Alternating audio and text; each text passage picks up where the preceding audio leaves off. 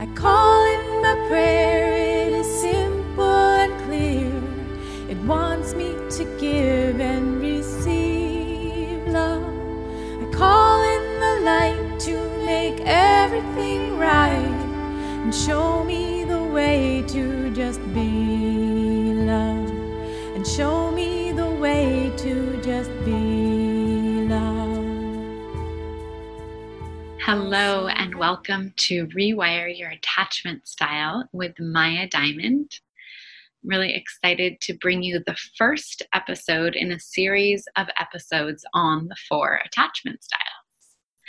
So, today I'm going to share about the most common attachment style I work with anxious attachment. But before I go into anxious attachment, I'd like to speak a little bit about attachment and attachment theory in general. So, attachment, in the way that I'm speaking of it, is the way that we're organized around relating. Another way to describe attachment is the emotional bond in relationship. So, one important point is that all attachment styles are partly born out of the way we are related to in childhood. So, it's important to have compassion and love and understanding for each style. This can be challenging to do, especially when we've been hurt by someone with a certain attachment style. But I do believe that at our core, all humans want to give and receive love. Just the way we're wired around doing that is, is different. So, what I've seen is that through learning and bringing awareness to our own attachment style, doing the healing work around our attachment, style, whether you're anxious, avoidant, or disorganized, we can actually rewire our attachment style and become more secure, both in the way we relate to ourselves and others. So, anxiously attached people need more closeness and intimacy, as, me- as well as more reassurance from their partner. The biggest fear of someone who's anxiously attached is the fear of abandonment or loss. Another big fear is that somehow the anxious person is not enough or not good enough. And this, fe- this fear feeds into the fear of abandonment. If somehow I was enough or good enough, then my partner would stay. So, this fear is a lie. The anxiously attached person is 100% good enough and enough but only by doing the deep healing work will the anxiously attached person know the deep truth of that. So there's many origins of anxious attachment. One is your primary caregiver is inconsistent. So sometimes the caregiver, which is usually the parent, is attuned, nurturing, and responsive to distress. And sometimes that parent, same parent, is insensitive unavailable, or intrusive. And so the child isn't sure when they're going to receive connection and what they're going to get. And so their nervous system is always on high alert, not knowing when they're going to receive the love they need. This inconsistency in parenting could be because the parent is working a lot, or they're too absorbed in something else, or they're not capable of giving consistent love and attention, or this is the way their parents treated them, and so this is how they learned to parent.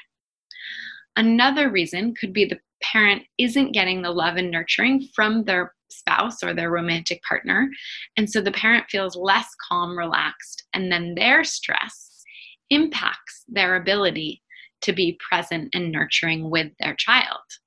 And so the child doesn't feel the consistent satisfaction childhood due the, to the parent not being as attuned, consistent, or nurturing as the child needs.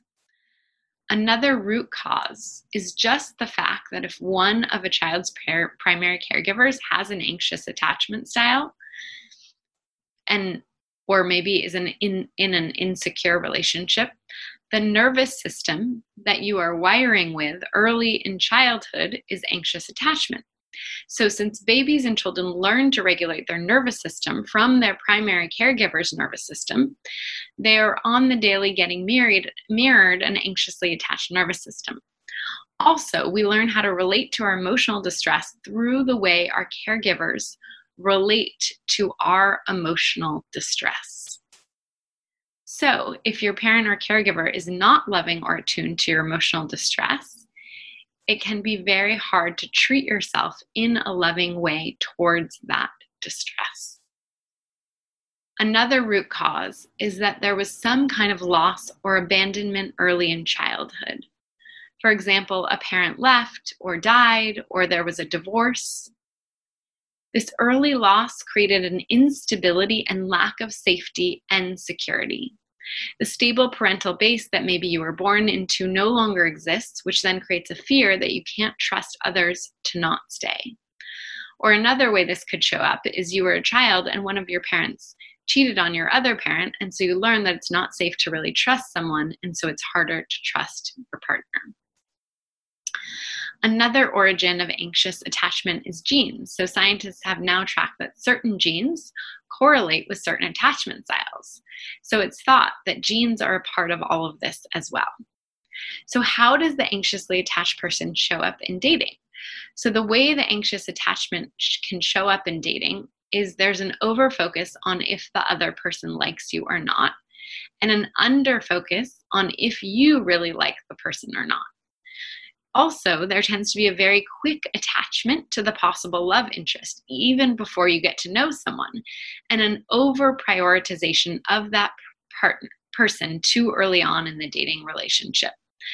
This then results in the anxiously attached person getting involved and attached too quickly, and then being with someone who, in many cases, may not be the right fit. It can also look like the anxiously attached person feeling obsessed with the person they're dating very early on and wondering when the person is going to call and text and overthinking it. Another thing that happens is the anxiously attached person may get involved with someone who is not able to meet their needs. And instead of leaving, they may stay because this is familiar. So, why is it important to learn more about this and to heal it? So, what I have found is the more one understands this part of themselves, this anxious attachment that's inside of them, the more there's the more we're able to bring love and healing to this part. When we do the deeper healing work that is required, combined with choosing a healthy partner for us, we can create satisfaction in relationships, decrease our anxiety, and feel internally secure. So, if you're single and you'd like to become more internally secure, and if you're noticing as I'm talking that you resonate with most or some of this anxious attachment style, and you feel like, hmm, this sounds a lot like me, and maybe you've tried a lot of things to shift it, but it hasn't shifted, and you really want a loving, healthy relationship, then I highly recommend um, checking out my free masterclass as well as booking a free love breakthrough session with me or a member of my team by going to empowerlove.us forward slash love. And you can find out all about the masterclass and how to apply for the Love Breakthrough session by going to that website.